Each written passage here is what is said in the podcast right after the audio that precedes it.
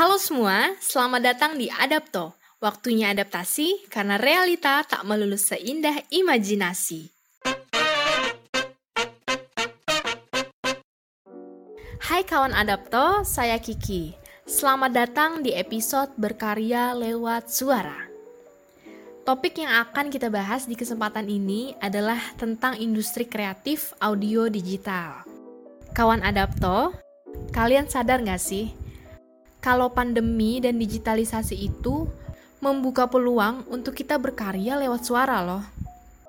Audio, musik, dan suara itu menjadi medium yang semakin powerful digunakan di era digital saat ini. Audio menarik minat baru seiring semakin berkembangnya pula platform digital.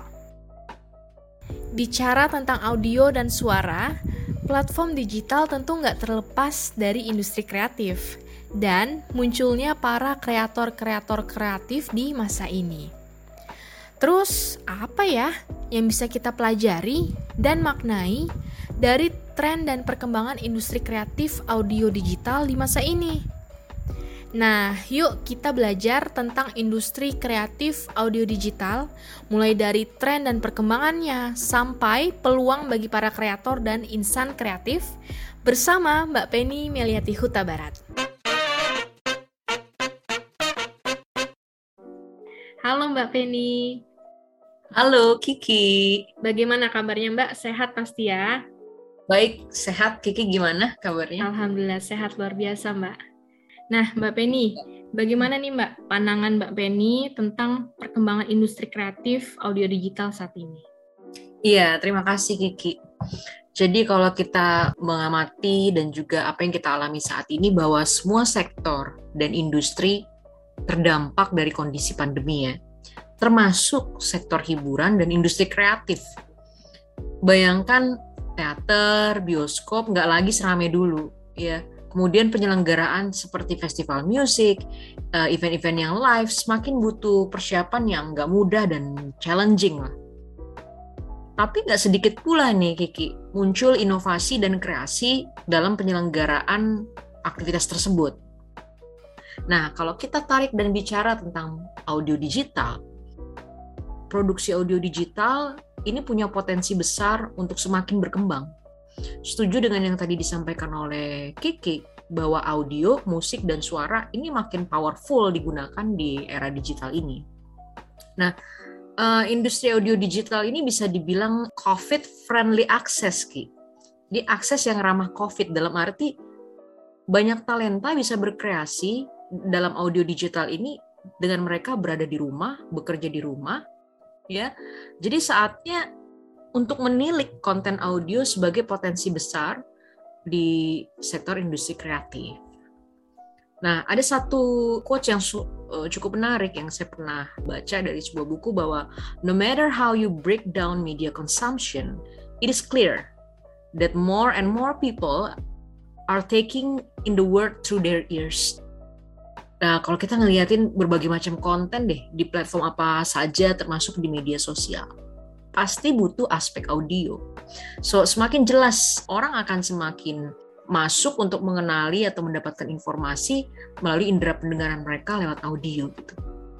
Jadi konsumsi media sangat kuat lewat uh, audio. Nah, kalau boleh saya tambahkan ini Ki, ada hasil research sebagai data pendukung dari BPR Research tahun 2021. Itu tentang perubahan cara audiens berinteraksi dengan audio studi atau riset itu nunjukin gimana tren mendengarkan audio di sejumlah negara di dunia tuh mengalami perubahan, perkembangan gitu ya. Studi itu nunjukin kalau ada tiga media yang coexisting, yang mereka masih hidup dan saling berdampingan. Tahu nggak apa tiga media itu, Ki? Itu radio, streaming, dan podcasting. Jadi ketiga medium ini masih ada dan juga saling berdampingan. Nah, studi dari BPR Research itu juga nunjukin bahwa radio masih punya cukup pendengar. Mungkin nanti kita bisa diskusi tentang radio, kemudian juga podcast ya. Seiring dengan itu, streaming musik juga terus berkembang. Dan ini didominasi oleh Spotify dan juga YouTube. Nah, podcast hadir dia menawarkan a new and well-defined supplementary choice. Jadi dia datang sebagai suplemen media alternatif untuk orang bisa mendengarkan audio. Kira-kira seperti itu. Baik Mbak Penny. Lalu sebenarnya perbedaan dari radio dan podcast itu apa sih Mbak? Secara kan kedua ini sama-sama platform audio ya. Iya betul Ki. Keduanya masih punya keunikannya masing-masing ya. Bercerita secara naratif atau storytelling untuk menyempurnakan kontennya. Sementara kalau skrip atau naskah di radio sangat bergantung pada conversation style seperti gaya percakapan eh, ngobrol-ngobrol e, gitu. Dan masing-masing itu punya kekhasan dan keunggulannya. Nah, podcast juga umumnya ditulis untuk dikonsumsi secara individual ya. Dalam arti itu mengubah uh, aktivitas mendengarkan menjadi proses aktif yang menciptakan suasana yang lebih akrab, dekat gitu, membangun hubungan antara listeners dan hostnya. Itu juga yang terjadi di radio gitu. Nah, di podcast kita menemui ada episodik atau segmen-segmen yang membuat pendengar untuk mendengarkan secara teratur ya, secara reguler. Nah, lalu ada lagi nih Ki, kenapa orang juga makin banyak masuk ke podcast namun di sisi lain radio juga masih tetap eksis gitu ya. Di podcast ini punya lower barrier of entry. Jadi artinya hambatan masuknya lebih rendah. Jadi untuk pemula ataupun orang-orang yang mau masuk ke platform ini hambatannya termasuk lebih rendah dibandingkan radio. Dan ada konten podcast di luar sana yang tersedia untuk beragam minat ya, untuk berbagai niche market, berbagai segmen. Berarti podcast ini memang dia punya niche market, dia itu fokus terhadap satu ceruk uh, audiens gitu Mbak ya. Jadi iya. audiens yeah. juga semakin mudah memilih apa yang sesuai minat mereka. Iya benar. Okay, itu sebabnya kalau kita lihat dalam penyajian podcast ada segmen-segmennya ya. Yeah, um, yeah. Misalnya ada segmen uh, orang-orang yang senang komedi, hmm. uh, orang-orang yang senang horor, orang yang senang dengan konten self development, lifestyle gitu. Jadi makin tersegmentasi. Ada ada niche marketnya. Saya mengutip dari teorinya Locker tahun 2018 podcast menjangkau lebih dari 155 negara dengan lebih dari 18,5 juta episode. Pertumbuhan ini juga terus berlanjut ya Mbak hingga saat ini ternyata. Terus selain karena persyaratan teknologi yang minimum, aksesibilitas dan juga ketersediaan podcast yang sudah tersebar luas ini bisa membuat kemungkinan pendengar podcast ini menjadi melakukannya itu secara multitasking gitu. Jadi kita mendengarkan podcast sambil melakukan hal lain di Indonesia kan masyarakat ini udah makin kenal dan juga makin banyak yang mengkonsumsi podcast Mbak ya. Dari hasil survei Daily Social dan juga Jackpad tentang pendengar podcast, ini menunjukkan kalau pendengar podcast di Indonesia ini ternyata didominasi oleh usia 20 hingga 25 tahun, lalu diikuti kelompok usia 26 sampai 29 tahun dan juga 30 sampai 35 tahun kebangkitan konten berbasis audio ini juga sepertinya tidak terlepas dari perubahan gaya hidup uh, halayak yang semakin dinamis dan juga menuntut fleksibilitas. Betul Mbak Penia? Iya, benar Ki. Jadi ini seiring juga dengan gaya hidup atau lifestyle yang makin dinamis dan fleksibel tadi. Nah, kalau kita lihat uh, sifatnya podcast yang fleksibel ini itu menjadikan dia sebagai alternatif untuk Eh, medium alternatif ya untuk sumber belajar, sumber informasi, eh, sumber hiburan, bahkan sumber inspirasi yang screenless, yang kita nggak banyak natap layar. Bayangin seharian kita misalnya nyari informasi atau cari berita, lihat di layar kan kadang jenuh ya. Ada waktu-waktu yang kita juga mungkin nggak mau menatap layar tapi pengen dengerin beritanya. Nah itu podcast hadir di situ. Gitu. Jadi fleksibilitas ini yang salah satu jadi keunggulan atau kekuatannya. Nah, ada beberapa tren nih Kiki yang mendorong uh, naiknya popularitas podcast. Jadi kalau tadi ke Kiki sudah sajikan ada hasil riset yang menjelaskan bahwa pertumbuhan itu tuh terus uh, berlanjut dari uh, tahun ke tahun gitu ya. Karena tadi fleksibilitas, aksesibilitasnya, lalu juga orang bisa multitasking sambil dengerin podcast. Nah, beberapa tren yang bisa kita perhatikan adalah ketika podcast itu muncul, makin banyak uh, dia digunakan sebagai alternatif untuk membagikan konten oleh industri media, uh, hiburan dan jurnalisme gitu ya. Sehingga orang juga punya pilihan untuk mendengarkan konten, informasi dan berita lewat podcast. Lalu tren lainnya banyak broadcaster, news publisher maupun public figure yang mereka juga semakin memanfaatkan podcast tidak hanya podcast audio tapi juga podcast video di YouTube. Kita me melihat berbagai konten seperti itu ya. Nah, ini tren ini terus berkembang. Platformnya juga yang tersedia sebagian besar gratis kan. Jadi alat untuk produksi dan distribusinya masih bisa terjangkau. Itulah sebabnya semakin naik baik penggunaan maupun konsumsi podcastnya. Baik Pak Penny, berarti kita bisa lihat bahwa banyak sekali kemudahan dan kenyamanan yang ditawarkan sama podcast ya Mbak ya. Jadi iya, itu yang mendukung tren podcast ini makin populer gitu di zaman sekarang. Oke, iya, benar. Nah, Mbak, kalau industri kreatif audio digital ini kita proyeksikan semakin bertumbuh di waktu ke depan, apa nih yang kemudian perlu dimaknai oleh para insan kreatif, Mbak? Ya, ini menarik banget, Ki. Jadi ketika kita melihat perkembangan dan tren itu, kita perlu memaknainya gitu ya, bahwa ada peluang yang bisa jadi kesempatan untuk para kreator dan kita semua insan kreatif, bahwa kita bisa berkarya lewat suara. Banyak yang sudah memulainya, banyak yang mungkin masih ingin dan baru akan mencoba memulainya. So, ini waktunya. This is the moment. Kita berkarya lewat suara Ketika industri audio digital bertumbuh, berarti kebutuhan akan kreator-kreator audio juga makin tinggi. Seperti voice over, audio editor, audio engineer, broadcaster, podcaster. Nah, ini masa keemasannya. Jadi kalau teman-teman kawan adapto punya minat terkait dengan penyiaran kah atau audio digital, ini waktunya untuk mengeksplorasi lebih jauh bahwa ada peluang di bidang ini. Dan konten podcast juga cukup beragam ya Ki, tanpa batasan topik gitu. Jadi kita juga bisa berbagi tentang ragam konten yang kita minati atau yang diminati juga oleh audiens eh, atau pendengar kita.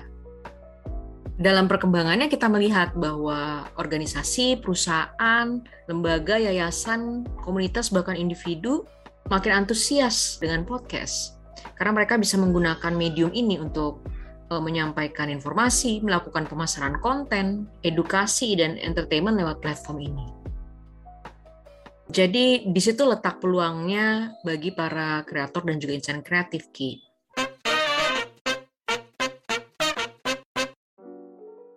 Baik Mbak Penny. Nah Mbak, dari tadi kan kita bicarain tentang keunikan, kelebihan dari podcast itu sendiri. Bagaimana Mbak posisi radio saat ini nih? Apakah akan tergerus dengan kehadiran podcast? Nah, ini menarik, Ki. Kalau dari kacamata saya dan apa yang saya amati, analisis, eh, perhatikan, justru podcast memperluas peluang baru bagi radio untuk semakin meluaskan lagi audiensnya gitu. Baru-baru ini saya diskusi dengan teman-teman mahasiswa di penyiaran multimedia angkatan 2020 di kelas yang saya ampu gitu ya. Kita diskusi nih dengan mereka yang adalah generasi Z yang sering dengerin podcast dan juga bikin podcast itu, bikin konten podcast. Nah, ketika ngobrol tentang apa sih pandangan mereka, karena mereka masih uh, sempat merasakan radio waktu di masa SMA masih dengerin gitu ya. Apa sih pandangan mereka tentang radio dan eksistensinya di masa ini? Dan jawabannya menarik-menarik loh Kiki. Pertama, mereka menyebutkan bahwa apa radio masih masih eksis mbak kita masih beberapa dari mereka mengatakan masih senang dengerin radio karena autentik jadi radio punya khasannya yang belum tergantikan seperti kalau Kiki inget dan kawan-kawan adapto ada interaksi dengan pendengar yang cukup unik kalau di radio ya, yang kita bisa lakukan lewat telepon live, kadang penyiaran telepon uh, secara live ke pendengarnya, iya, betul, ya. Betul.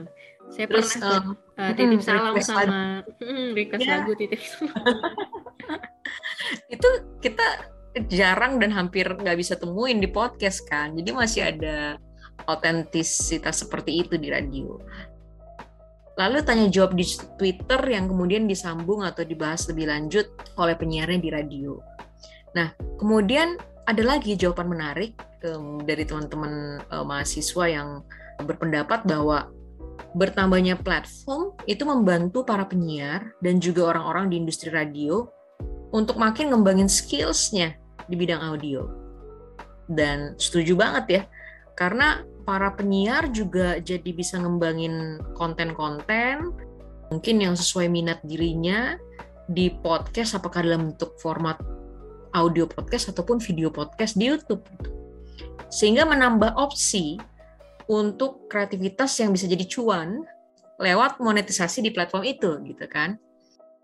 Lalu yang ketiga, ada kesan dan pengalaman yang belum bisa dilupain nih sama pendengar radio.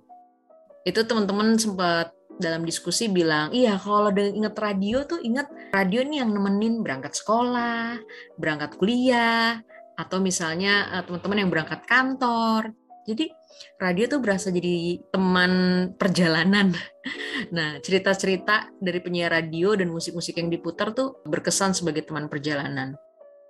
Sekarang mungkin ya opsi alternatifnya nambah ya Ki, ya dengerin podcast tadi jadi masih ada keunikannya masing-masing dan keduanya masih ada dan saling berdampingan gitu loh. Di radio sering kita nemuin topik bahasan yang spontan gitu ya. Yang kadang nggak kita bayangin terus unpredictable lah dibahas oleh penyiarnya. Nah di podcast gayanya tuh umumnya lebih kita udah tahu nih topiknya ini sudah ter terbagi gitu ya kategorinya dan biasanya umumnya kita yang nyari konten apa nih yang mau kita dengerin kita lagi pengen nyari denger tentang apa gitu. Dan ada nih satu pendapat juga sangat menarik. Salah satunya dikatakan bahwa eksistensi radio tuh bisa kelihatan dari kemacetan. Setuju nggak Kiki? Setuju mbak, setuju mbak. Aduh, iya, kalau benar. udah Karena macet tuh pasti radio solusinya sih mbak, biar nggak iya. bosen di mobil. Iya kan, karena selama masih ada kemacetan, berarti radio masih ada. Nah, ini pendapat yang menarik juga nih dari diskusi dengan teman-teman uh, mahasiswa. Nah, jadi kalau kita ambil insight-nya, platform-platform ini masing-masing masih punya kekhasannya, radio maupun podcast, dan mereka berdampingan. Peluang bagi mereka yang punya minat dan talenta di dunia suara dan audio juga makin bertambah. Nah, karena hampir semua konten di media online dan media sosial sekarang butuh audio kan, Ki? Apakah itu perlu voice over mungkin atau butuh talenta kreatif yang misalnya bisa bikin jingle, music backgroundnya atau bisa audio editing. Nah, talenta-talenta kreatif ini semakin dibutuhkan. Jadi kembali lagi, obrolan kita yang semoga berfaedah ini tentang tren dan perkembangan industri kreatif audio, juga profesi yang terlibat di dalamnya. Harapan saya sih semoga bisa jadi pelengkap untuk wawasan dan semangat kawan adapto bahwa sebetulnya tren dan perkembangan ini membuka pintu kesempatan yang semakin besar untuk kita bisa makin berkarya lewat suara. Amin, amin, amin. Terima kasih Mbak Penny. Saya setuju ya, banget nih Mbak kasih. Penny. Saya setuju hmm. banget karena kedua platform ini, radio dan podcast ini sebenarnya memiliki kelebihannya masing-masing Mbak ya. Dan yang terpenting itu dari diri kitanya sendiri, bagaimana cara kita memanfaatkan media yang ada saat ini untuk mengembangkan personal skills, digital skills, dan juga menambah pengetahuan dan wawasan kita.